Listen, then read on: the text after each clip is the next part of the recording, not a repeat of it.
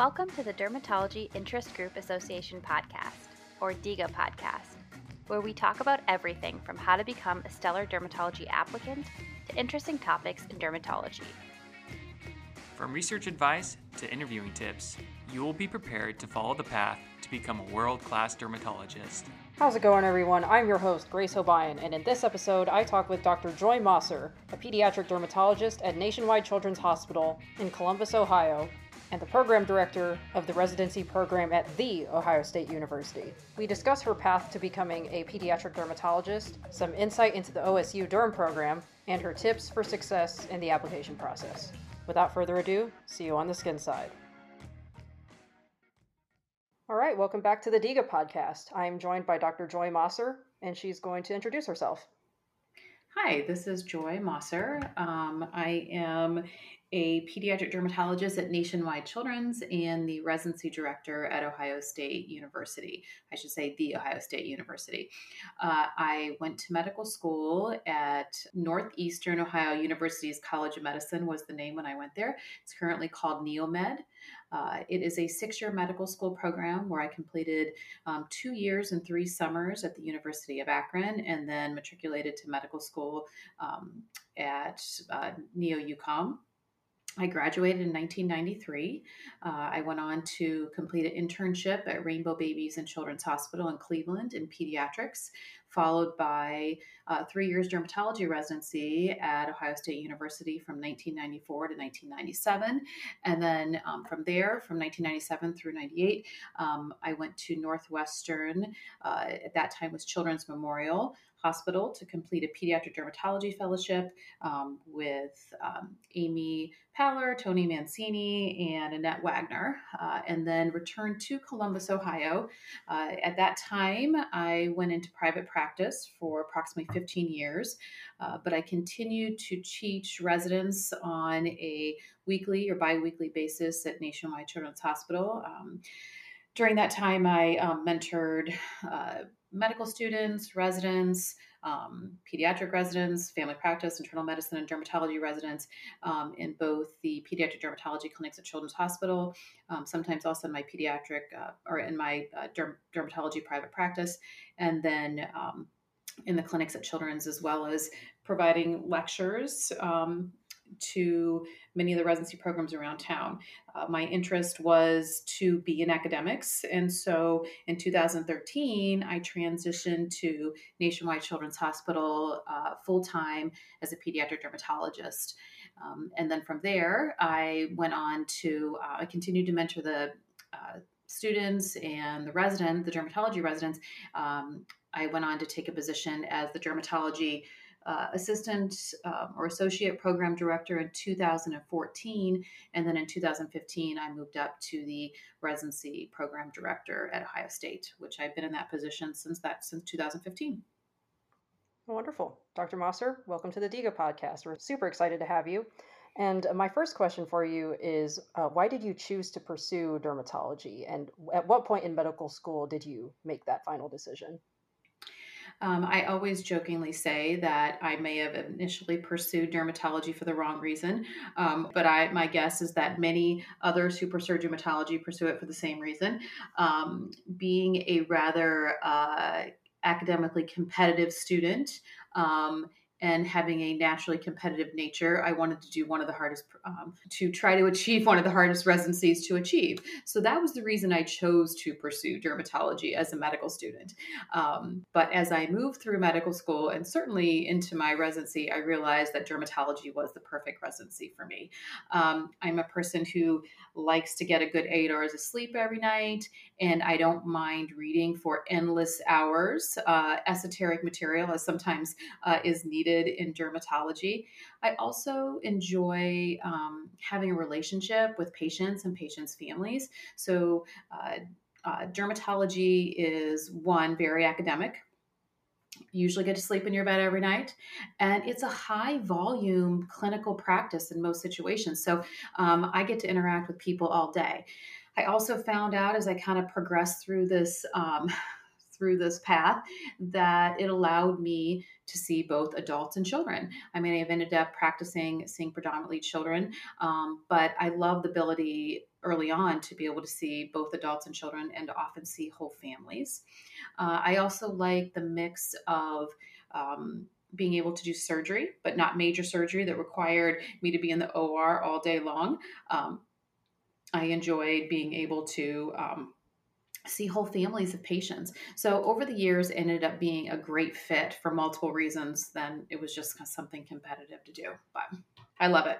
No better profession, if you ask me.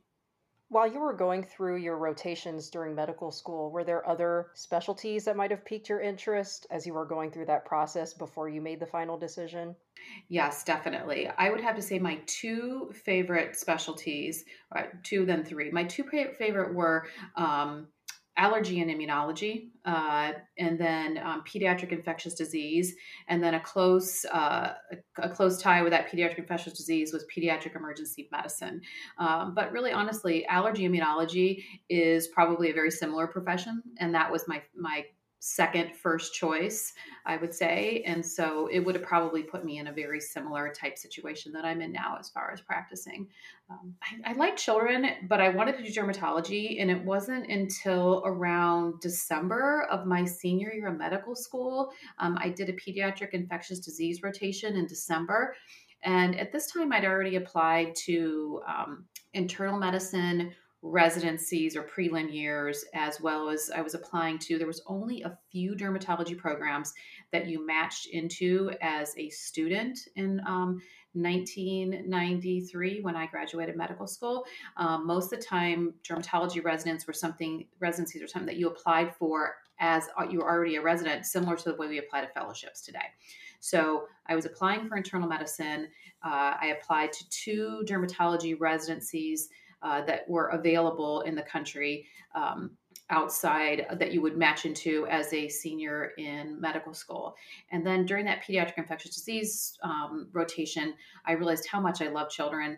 And if I somehow did not match in dermatology, I'd much rather be um, a pediatrician with a pediatric fellowship than an internist with a pediatric fellowship. So I kind of pivoted and um, applied to a few pediatric residencies at that time. So my match list in, in March of 1993 was um, two dermatology residencies. Um, I think it was three pediatric residencies, and then another probably half dozen preliminary internal medicine residencies. Um, so I did not match that year into one of the dermatology programs that you could match into out of um, fourth year medical school. So I did match into Rainbow Babies and Children's. And so as soon as I matched, I started applying to dermatology residencies. Um, at that point, uh, dermatology residencies were kind of in a transition. Some programs wanted people who had just done a prelim year. Uh, and other programs wanted people who had done a full three years of either internal medicine or family practice or pediatrics had done a full residency. Um, so i applied to programs who are predominantly looking for someone who just done a prelim year. And then um, the match for dermatology was actually in october. So i matched in dermatology in october of 1993 during my um, pediatric internship. So during the first few months of my pediatric internship i was actually interviewing for dermatology positions. Is it common nowadays still to match into dermatology with that particular timeline that you had, or is, is that less common nowadays? Uh, significantly less common. Almost all the programs are uh, have just one preliminary year and um, followed by three years of dermatology residency. And unfortunately, it was a little bit it might have been a little bit more difficult at my time to actually not have done a full residency because most programs in the country were actually looking for people more like a fellowship. Today, it's probably more difficult for um, applicants to match into dermatology after having um, completed a full residency. So, if you're really dedicated to dermatology, you're best doing it right from um, medical school. Is there a particular, I'm wondering if there is a particular reason for that. I've, I've gotten some questions from my friends who are outside of the medical field. Whenever I explain this process to them, it's like, it's not common to take, uh, say, a gap year between medical school and residency because your, your chances of getting in are significantly lower. And I'm wondering if there's a particular reason for that, if you know. There is actually. The main reason is probably funding, um, funding from the government for residency positions. So the reason in the 90s when this was in transition is uh, that it costs more to have a PGY four, five, six resident than it does to have a two, three, four resident. So that's really the main um, the main reason probably that this has transitioned over the years is that you would only so as far as myself. Uh, or today's standard, you'd only have to pay a residency position for this particular applicant as a um, postgraduate year one resident, which would be their prelim year, a postgraduate year two, three, and four, which would be their three years in internal medicine. Then they would graduate and either go on to a fellowship, possibly requiring some additional funding, but the most don't go on to a fellowship, they go on to practice.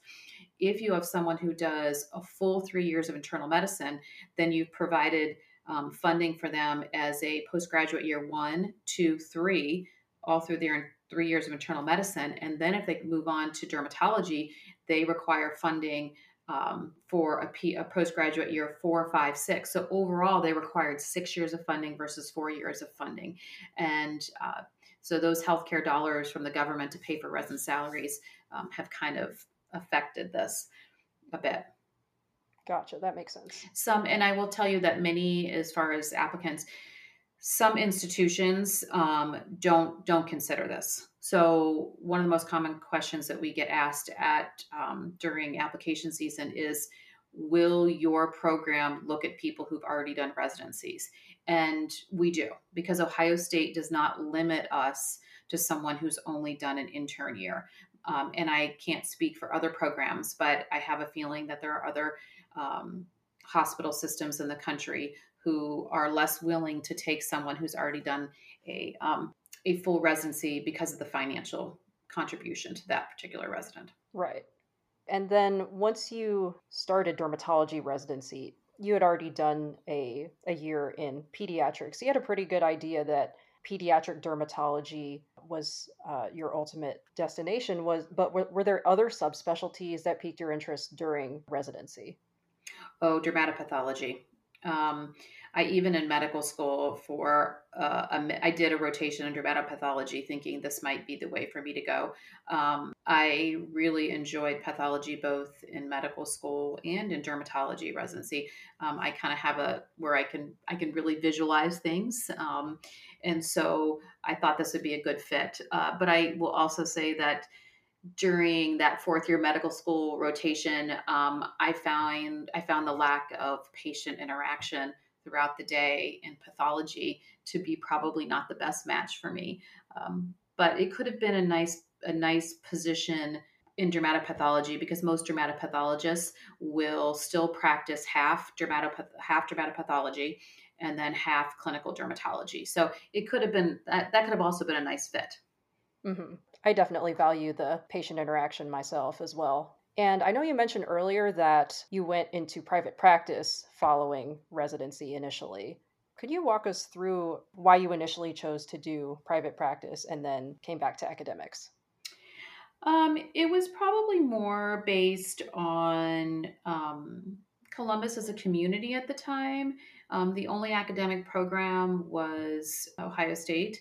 Um, and my husband was already practicing in town. So uh, I planned to come back to central Ohio.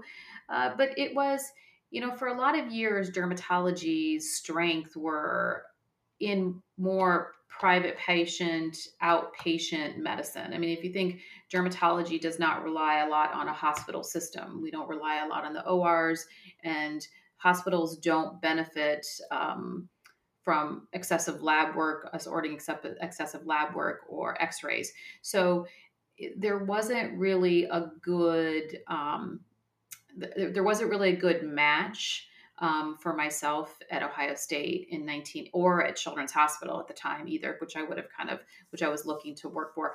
Um, it wasn't really a good match. Neither one of them were really set up to have an academic um, pediatric dermatologist underneath their umbrella. Um, there were very few institute, very few children's hospitals that time back then. Um, big ones, CHOP, uh, obviously Northwestern Children's Memorial, um, San Diego, San Francisco, Boston, that had strong pediatric dermatology programs, but a lot of um, like the hospitals in the state of Ohio, um, Akron Children's, Toledo, Columbus Children's back then, they weren't really they didn't really feel the need or understand the need for pediatric dermatology, which has changed significantly in the last 10 to 15 years. And so it was easier for me to see patients in private practice. And most of my practice there was also children. So my referrals were from dermatologists and pediatricians from the community. And I had a thriving pediatric dermatology private practice. Um, but I was missing out on some of the academic endeavors like being residency director. When you were in private practice, were you in a group or were you solo? And what, what has come of your practice now that you're uh, in academics? I was at a group practice. Um, when I first started in 1998, uh, there were four of us. Um, by the time I left in 2013, there were, I want to say, closer to seven in that practice. Um, and now the practice has even grown a little bit more. There's closer to, um, I think, nine or 10 in the practice I left.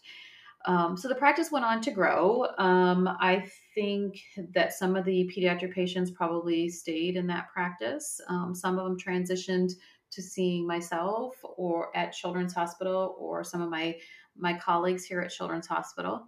Um, so I, I, would say though that the pediatric dermatology patients, uh, there's no, we have lots of them in Central Ohio, and not enough that can really actually be seen by all four pediatric board certified pediatric dermatologists at children uh, and our two nurse practitioners who've been practicing pediatric dermatology each for over um, over five years now.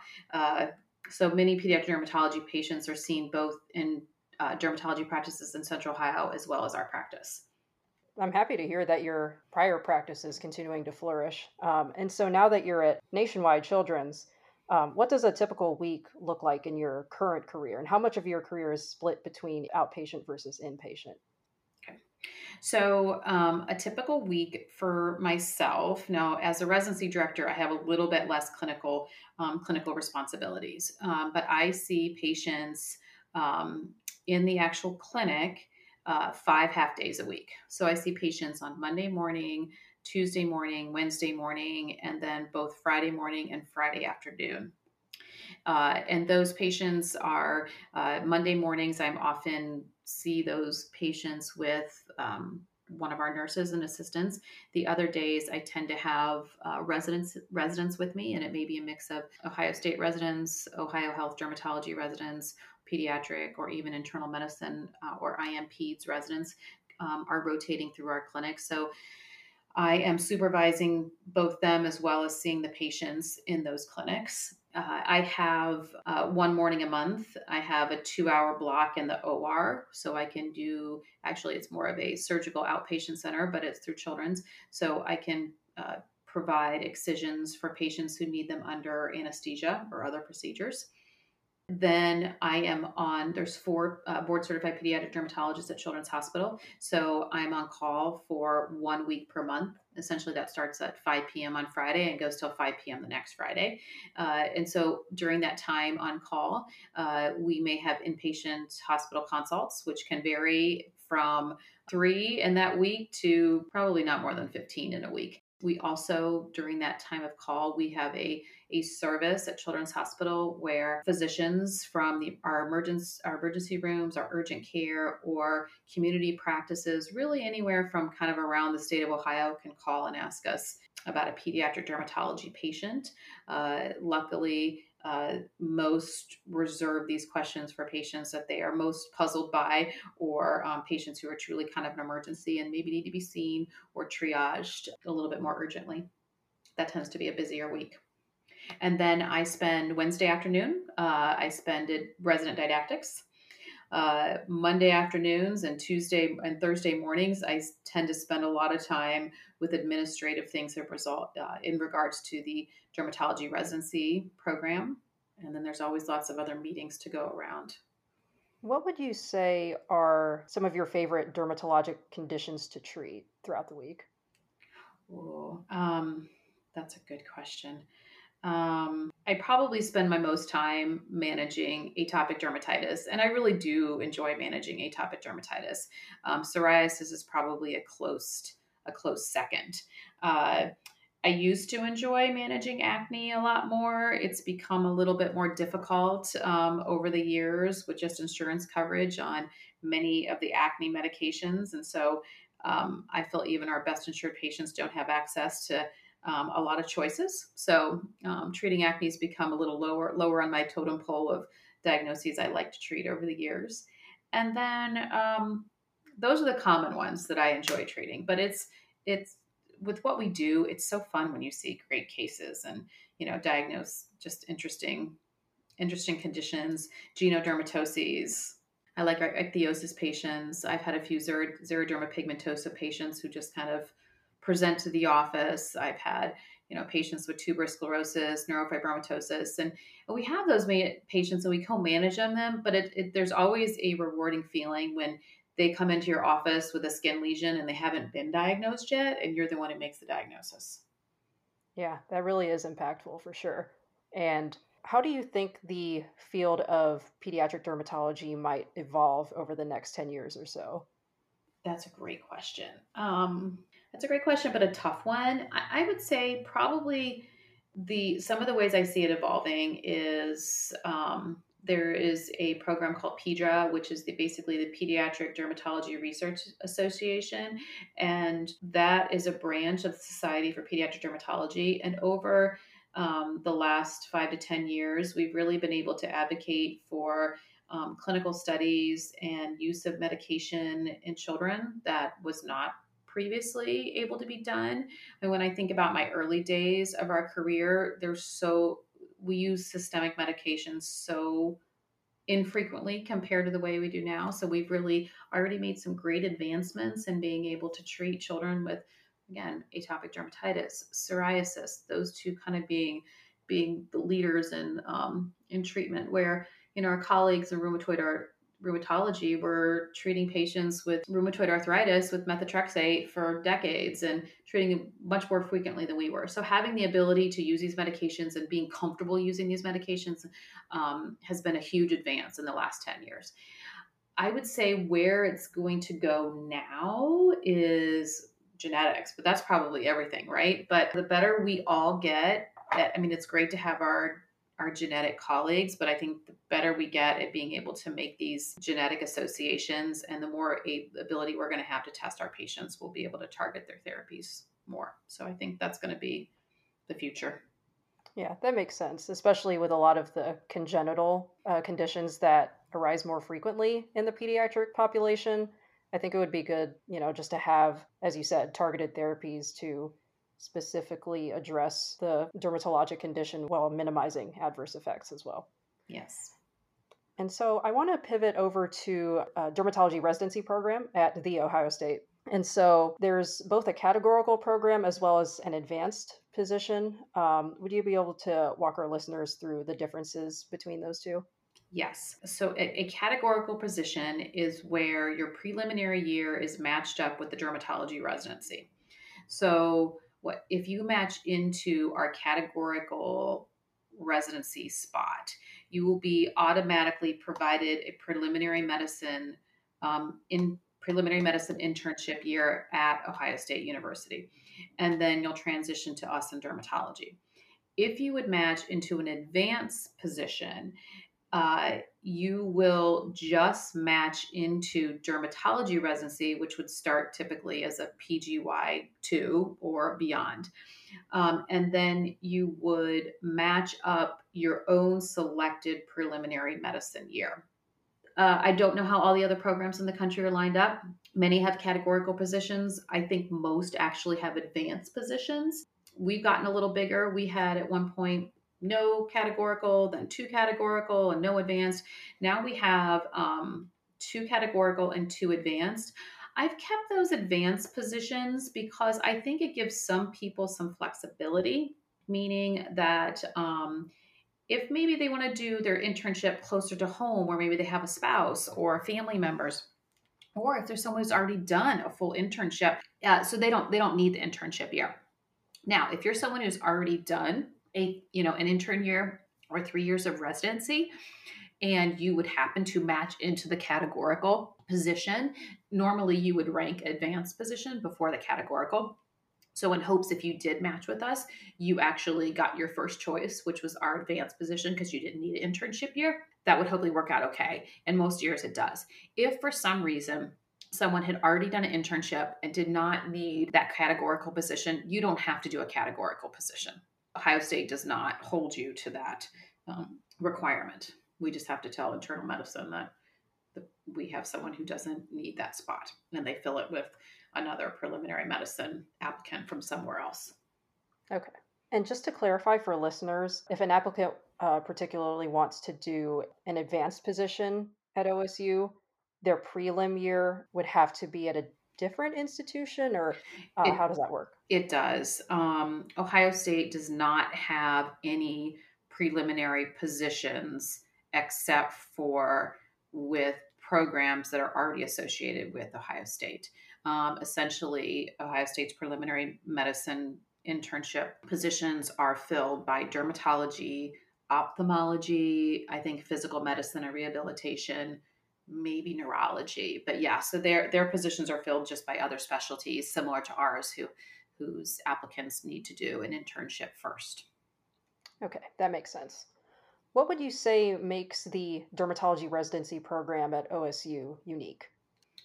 Oh, I would have to say the strength in our clinical experience. Um, anybody who's spoken to me before or listens to our meet and greet hears this over and over again. We just have a very wide breadth of clinical experience and patients, um, and that, as you as you probably already heard today, that includes pediatric dermatology. It also includes patient in the VA system. It includes people patients from um, the Ohio State prison system. Um, it is there is a huge inpatient consult service um, one of the biggest in the country at Ohio State, uh, as well as numerous specialty clinics due to our um, due to the number of faculty we have. So we have specialty clinics and several complex dermatology clinics with blistering patients and um, patients with uh, advanced rheumatologic dermato- rheumatology dermatologic disease overlaps we have a psoriasis clinic uh, we have a pigmented lesion clinic. So uh, just the volume of specialty clinics and the overall patient volume is what really makes the strength of our program. And then the second thing we always say is really the camaraderie. Um, our residents really are close knit and support each other. And um, yeah they're able to spend they spend a lot of time together. They're there to support one another. Um, they work closely together in all these clinics. So that is also that kind of personal connection with your colleagues and the faculty. There's a close relationship with the residents and the faculty members. So that personal connection as well as clinical dermatology experience. Yeah, sounds like an amazing environment to train in. I'm wondering how early do residents get surgical autonomy in the program? Uh, second half of their first year of dermatology. Okay.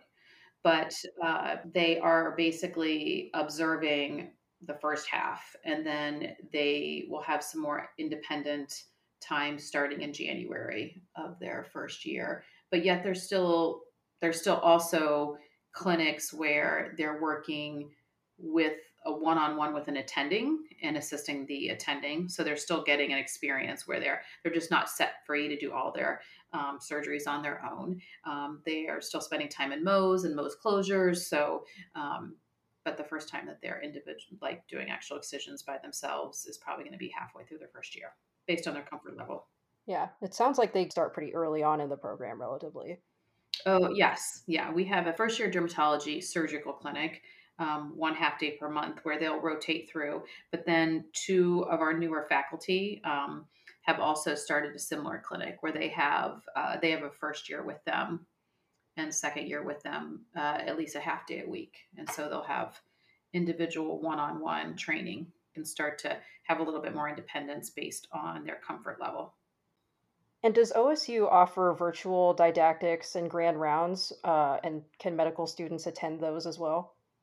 We do. We have um, didactics every Wednesday afternoon, um, as well as dermatopathology sessions um, every Thursday afternoon and one Friday, or every I'm sorry, every Thursday morning and one Friday morning a month. Currently, the first and second and fifth Wednesday afternoons are in person. Um, the third uh, and fourth Wednesday afternoons are virtual. Um, essentially, none of these were virtual until um, after the pan until the pandemic started, and we will be transitioning uh, the third Wednesday back to in person. This is the pediatric dermatology um, didactics afternoon. This is going to transition July 1 of 20 of 2023 back to in person, assuming that we don't have any more relapses in our pandemic.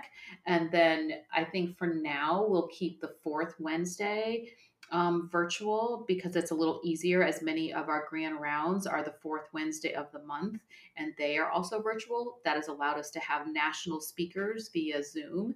Um, and also to have many more participants as far as community doc and alumni are actually now participating in grand rounds uh, because it is virtual. Uh, also, some of these will start to transition back uh, when we have a local speaker or a, a faculty who's giving grand rounds. Uh, we may be starting to transition some of these Wednesday afternoons back to in person as well. It really is going to depend on um, the grand round speaker and where they're coming from.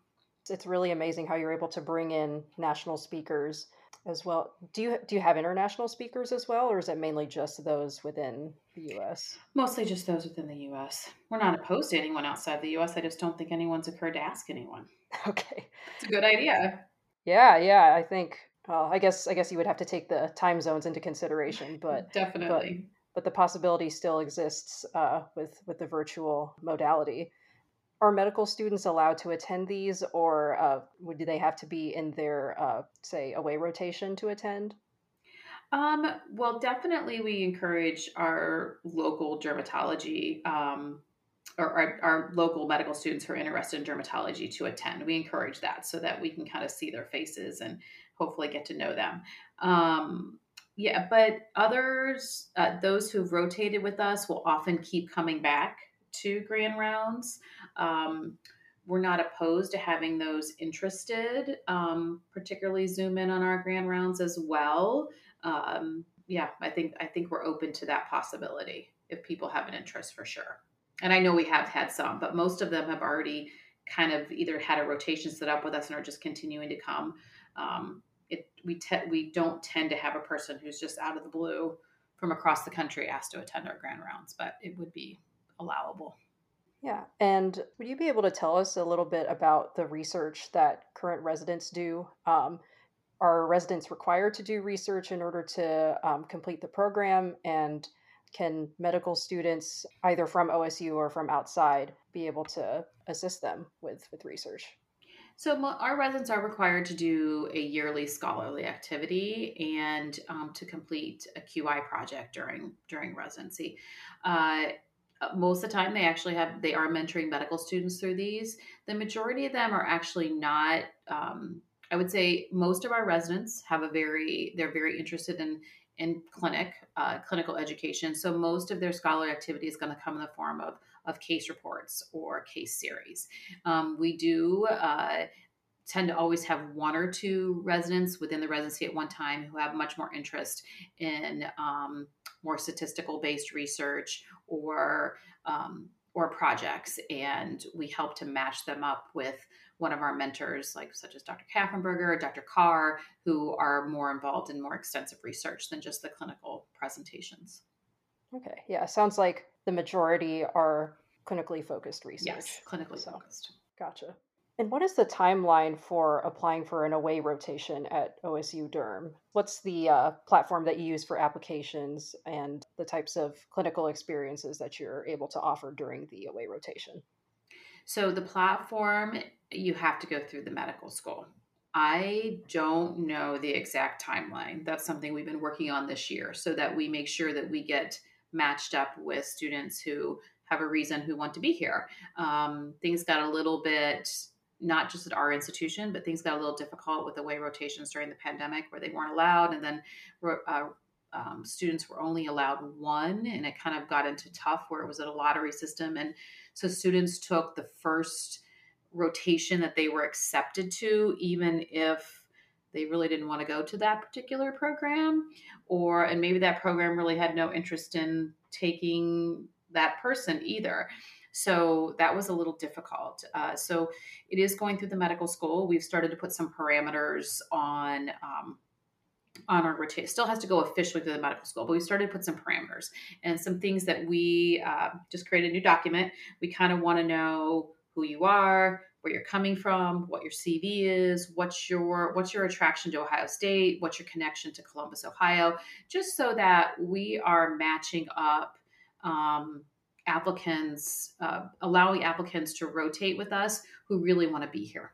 Um, and not someone. And then hopefully, if they don't really have an interest in Ohio State, then that'll free up a position for someone else who wants to, uh, who does want to be at Ohio State. And hopefully, that same opportunity will happen for for them at another institution. And then while you're on the rotation, uh, so the rotation is uh, quite busy. So one of the second year medical, second year dermatology residents are responsible for setting up um, the rotation for each individual student.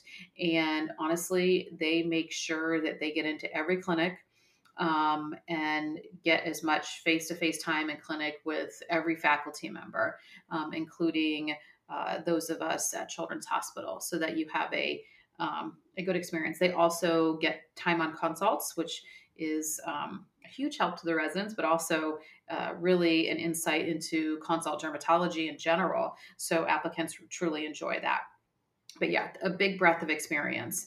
And then uh, they also have individual lectures, which is provided to provided to them by um, the residents, and a little test they kind of take at the end, um, which is set up through Dr. Kaffenberger. Okay, you said that the residents work with the students to make sure that they get that breadth of experience. How are the students' experiences divided up between clinic and inpatient consults, et cetera? I think it depends really on how many applicants we have. Okay. At the how or no, I shouldn't say applicants, how many rotators we have at the same time. It really just it's they're really trying to balance them out. So for example, they don't, if they don't want someone to miss out on complex dermatology clinic or uh, the psoriasis clinic, uh, they're going to make sure that maybe they prioritize that over being in consults that day. It's it's really pretty well balanced out just because they're here for four weeks and so that they get a little bit of experience with everything and then also and if they have an interest in surgery then this they'll kind of make sure they rotate through um, like for example through Mohs surgery through the Mohs surgery um, clinics as well mm-hmm. they would fit that in for about uh, a day or two or what does that look like uh, there are opportunities for Mohs surgery there's four full days of Mohs surgery between the two Mohs surgeons every week so um, if there's someone who said, I really have very little interest in pediatric dermatology, but I'd like to spend some more time in Mohs, uh, it could probably be directed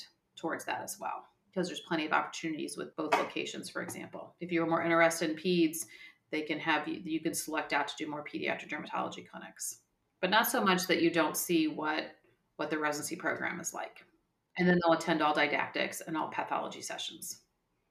All right. And when it comes down to the moment of truth when um, applying to residencies, what are you looking for in an application to the OSU dermatology program?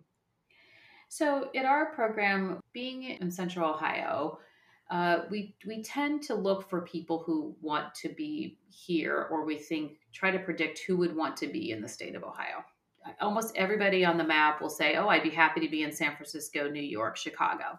But not everybody, if they really consider deep inside themselves, really wants to be in Columbus, Ohio, or um, maybe in Kansas City, Missouri. I mean, these are unique locations that often, unless you have a real connection to that city, you may not want to be there. So that's still probably regional filters are the strongest for us. And so we heavily look at students whose home is the state of Ohio, whose medical school is the state of Ohio, and then kind of our next our next group is really looking at those students whose home are in surrounding states. Uh, that's probably our biggest our biggest applicant pool.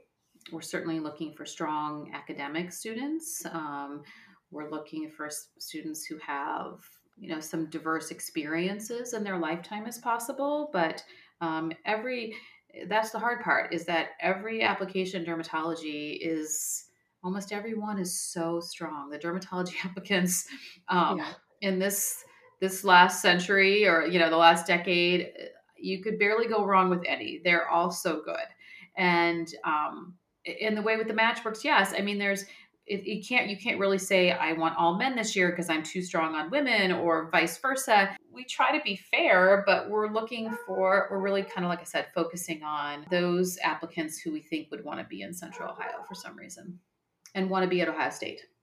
Certainly as the emphasis on USMLE scores is being taken away, there's been a it's been a natural trend towards holistic. I mean, just just taking those away has made the approach more holistic because we um, don't apply we're not applying filters at a certain USL USMLE score. Um, so that in itself is already kind of is already fixing itself with a holistic process. And we are looking for, we are, we're looking for applicants who have, um, who could tell us a, a, good story about what has been meaningful to them. And, um, and it doesn't mean that they've had to have an entire career and then transition back. Um, we're looking for people who have, you know, good work ethic, who um, because it's dermatology is a lot of work. Most of our dermatology residents say, "Gosh, this is so much harder than internship. How how could dermatology be so much harder than internship?" So we're looking for people who've got a strong work ethic because their dermatology is a high volume field. You are all day, often on your feet. Um, lots of charts to finish, which means lots of phone calls and lots of FaceTime with patients.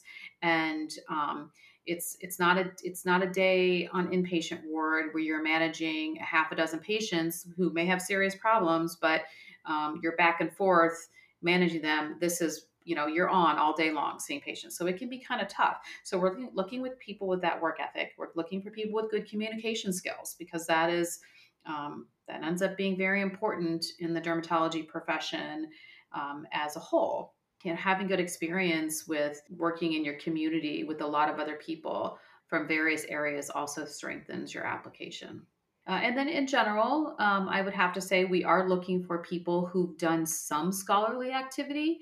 If you look under the um, under publications and presentations and they have zero, um, that's kind of hard. So it doesn't have to be extensive, but it has to be often something.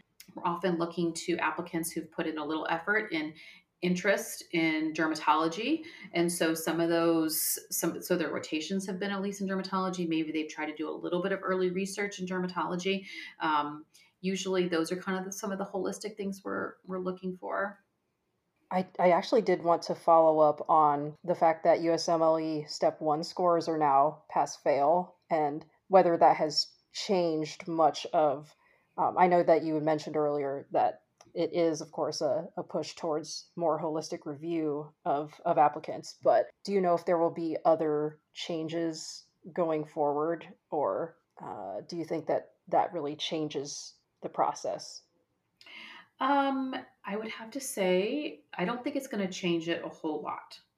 And the reason is is because there's been this focus for the last 5 years to increase particularly diversity in dermatology. And so I'd say in the last five years, um, we as a program, and I think many other dermatology programs in the country, have been looking less and less and using USMLE scores as a filter. And therefore, I don't think it'll be a hard transition to just not have it at all. I do hear some programs will be focusing more on USMLE. Well, I don't know. I every I don't know that I've actually heard programs who are going to look at USMLE. I think the general discussion among programs is is everyone going to use USMLE too now?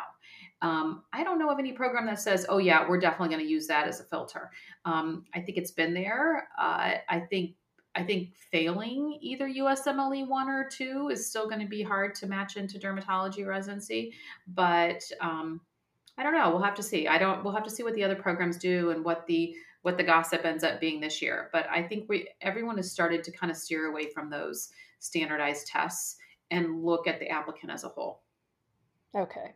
Yeah, that's good to know. At least focus more on the applicant's experiences and who they are as a person outside of their test scores, essentially. Um, what would you suggest that medical students look for when selecting programs to apply to? Uh, I also think medical students should probably, um, you know, consider what's the best fit for them as far as are they looking for a heavy research experience? Um, are they looking for that clinical experience? Um, I think if you are they looking for a heavy cosmetic exp- experience, like where do they see? I mean, I, you have to try. You don't totally know, but you do want to try to look and say, you know, think where would I want to be in, you know, five years when I'm done with my residency? Do I want to be in private practice? Do I want to be in academics? Do I see myself doing inpatient medicine? And so, if you, none of them can go wrong with a strong clinical experience. But if you want to be in private practice, you're going to spend your days seeing a lot of patients. And so, having a very strong clinical experience and training is going to be important.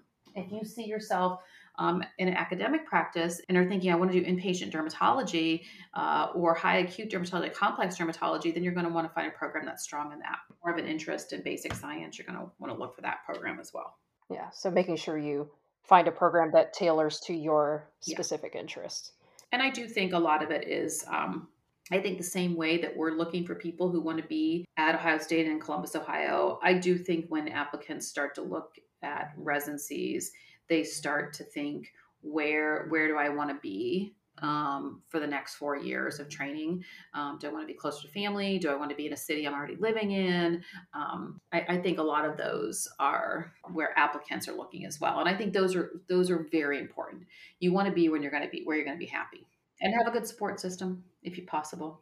And your support system may be the gym um, that you exercise at. It may be the bookstore that um, you like to go to on Saturdays or the coffee shop where you like to study. But um, those are important things because residency is um, it's still dermatology residency. It's but it's still residency and it's still hard. It's another four years of training. And what information would you like listeners to know about the OSU Derm program that can't necessarily be found online or on the website? Oh, I think um, I I don't know if it's about the program, but um, Columbus, Ohio is a great town. I don't think people know what they're missing out on, and unfortunately, with these you know virtual interviews, applicants don't get to see that. It, it's a great city. Uh, living in the Midwest is great. The cost of living here is wonderful. We can still get to most places in the world fairly easily, just one stop out of Columbus to to another city. But even within our country, you can get to a lot of places nonstop. Um, and so it's a very livable it's a very livable city so uh, i know i should be saying you know how great our residency program is because it is it's great our hospital is good and i think that camaraderie comes from that uh, it, it, when you walk into a midwest town everyone wants you know you walk down the street people are smiling at you they're saying hi and um, and that's the kind of community we have at ohio state where we're all here to help each other succeed. It's not competitive or cutthroat. Um, we all benefit from everyone else's success. So um, it's there's not this, like I said, cutthroat competition um, from the faculty. Um, so especially for the faculty, because that trickles down to the residents. We're all happy people, and we want our we want our applicants to be our applicants and our residents to be happy coming through here and to be happy about coming to work every day. So I don't know if that comes from being in a Midwest town or just from our institution or a little mix of both, but I don't know if that comes through on the website. Mm-hmm. I mean, I, I can attest to that. I mean, I think it, it is kind of a combination of both. And, you know, like you were saying earlier, find somewhere where you're happy. And it's very, very easy to be happy in Columbus, especially with the environment both within the residency program and outside of the program, as you said. Columbus is like, it's almost like a hidden gem that is a little underrated, you know, with it being like I can't remember what it is now, 14th or 15th largest city in America. I know. Yeah, I think I think it might be 15th, but it could have moved up in ranks over the last year. But yeah, it's right. It's become a much bigger city and has a lot to offer. Yeah, I think just having lived here for for as long as I have, it's it's like that perfect size city where it's got um it's got everything that you would expect from like like a larger city, but also the friendly environment when, you know, not to mention like you said, ease of travel, ease of access to great food. You know, I agree. People don't know what they're missing out on. Not at all. It's great. um, yeah, I have a couple of uh, wrap up questions here. So, uh, the first of which is uh, what would you say to your past self back in medical school now that you are a dermatology attending? Oh, I would say, um, I would definitely say go for it. I mean, although I was a good academic student, um, applying to dermatology is intimidating.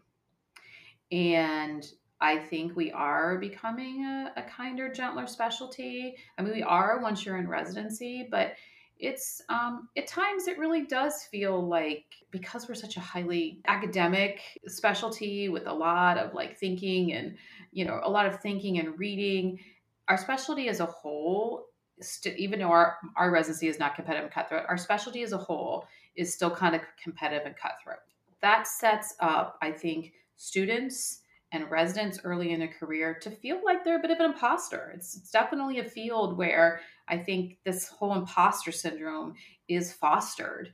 And um, and even if like your mentors, um, you know, be it myself, which I don't think I'm intimidating, or other mentors seem intimidating or because they're so bright, academic, whatever it may be, um, and you feel like you have imposter syndrome, they're probably not thinking that about you.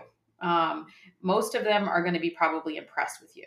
So when I look back, maybe it was just me, but I feel that I wasn't probably the only one. I definitely for a long time felt like, do I really deserve to be here? And um, and can, can I make it? Uh, can I make it as a student into dermatology? Can I make it successfully as a resident? Can I make it successfully as you know as an academician and particularly in pediatric dermatology even though i was in private practice i still was trying to be you know significant in the world of pediatric dermatology and so my advice to myself is like yes you can do it you're not an imposter you you know work hard and you deserve to be here I don't think you could be a slacker necessarily. I think that'll that'll get noticed because we still are hard workers. that so one, don't be a slacker and think you could make it, but don't also think you're imposter. You you're good enough to be here. So if it's what you want to do, work hard and you'll achieve it. Yeah, it's it's it's all about finding that balance because you you have to be able to work in that fast-paced environment that's inherent to dermatology, but also you know, I always I think about this a lot. I feel like I'm kind of my own worst enemy when it comes to thinking about applying to such a competitive specialty, but yeah, like you said, I think it's important to to realize that the balance is is super important and that as long as you work hard, it'll get noticed in a positive way. Yes, definitely. My last question for you is what advice do you have for students who are interested in applying to dermatology who are uh, currently in their preclinical stage versus if they're in their clinical stage? Um, preclinical stage is um, one. Okay, if you have any mentor, get onto a project, right? Start doing some research. If you can, get onto a publication. I know it, it is strengthen it if it's a dermatology publication, but at that preclinical stage, it doesn't necessarily have to be. But get the research tools down or the tools that you need to um, to write up a case report. You know, strengthen those strengthen those tools. Um, if you can connect yourself with a at the same time you're doing that, you may have a mentor that's in a completely different field. Finish that project up, and on the side, start reaching out to the dermatologist at your institution, asking, do they have any projects that you can that you can help with? Projects during your time off in the summer, uh, case reports. Get on their radar because as soon as applicants become a fourth year student, they're already busy in the application cycle and they they are starting to realize that their publications at that point aren't going to make a difference. So getting on them early so they're on your application um, is important. And, and and we know our students rotate out. So if I had a case report right now that needs written up, I'm not going to reach out to one of my fourth year medical students, right? They're enjoying their last year. They're already getting finishing up their interviews. They might be the best writer, but they're not they have less interest and it's not going to be as valuable to them. So I'm looking for that second year or third year who really wants to get a project underneath their belt. So reach out to someone because even if they don't reach out to you right now today, they're on your radar for the next project. Because I think most most mentors are thinking about who's next in line, who wants to help, and who's going to benefit from this, and who's going to who's going to be want to work hard on a, on the on the case report of the project because they know it's going to benefit them. So reach out, get in touch. Dr. Mosser, it's been a pleasure. I really hope that our listeners either reinforce what they already know or even better if they learn something new about the um, just how the residency application process works and a little bit about OSU and, and Columbus as well. So thank you again. You're welcome. All right. Thank you. It's great chatting with you today. Good luck to all those future dermatology applicants out there. Thank you for joining us on this episode of the DIGA podcast. We hope you enjoyed. Please send us any questions or comments to derminterestpod at gmail.com. This podcast is not intended to be a substitute for professional medical advice, diagnosis, or treatment.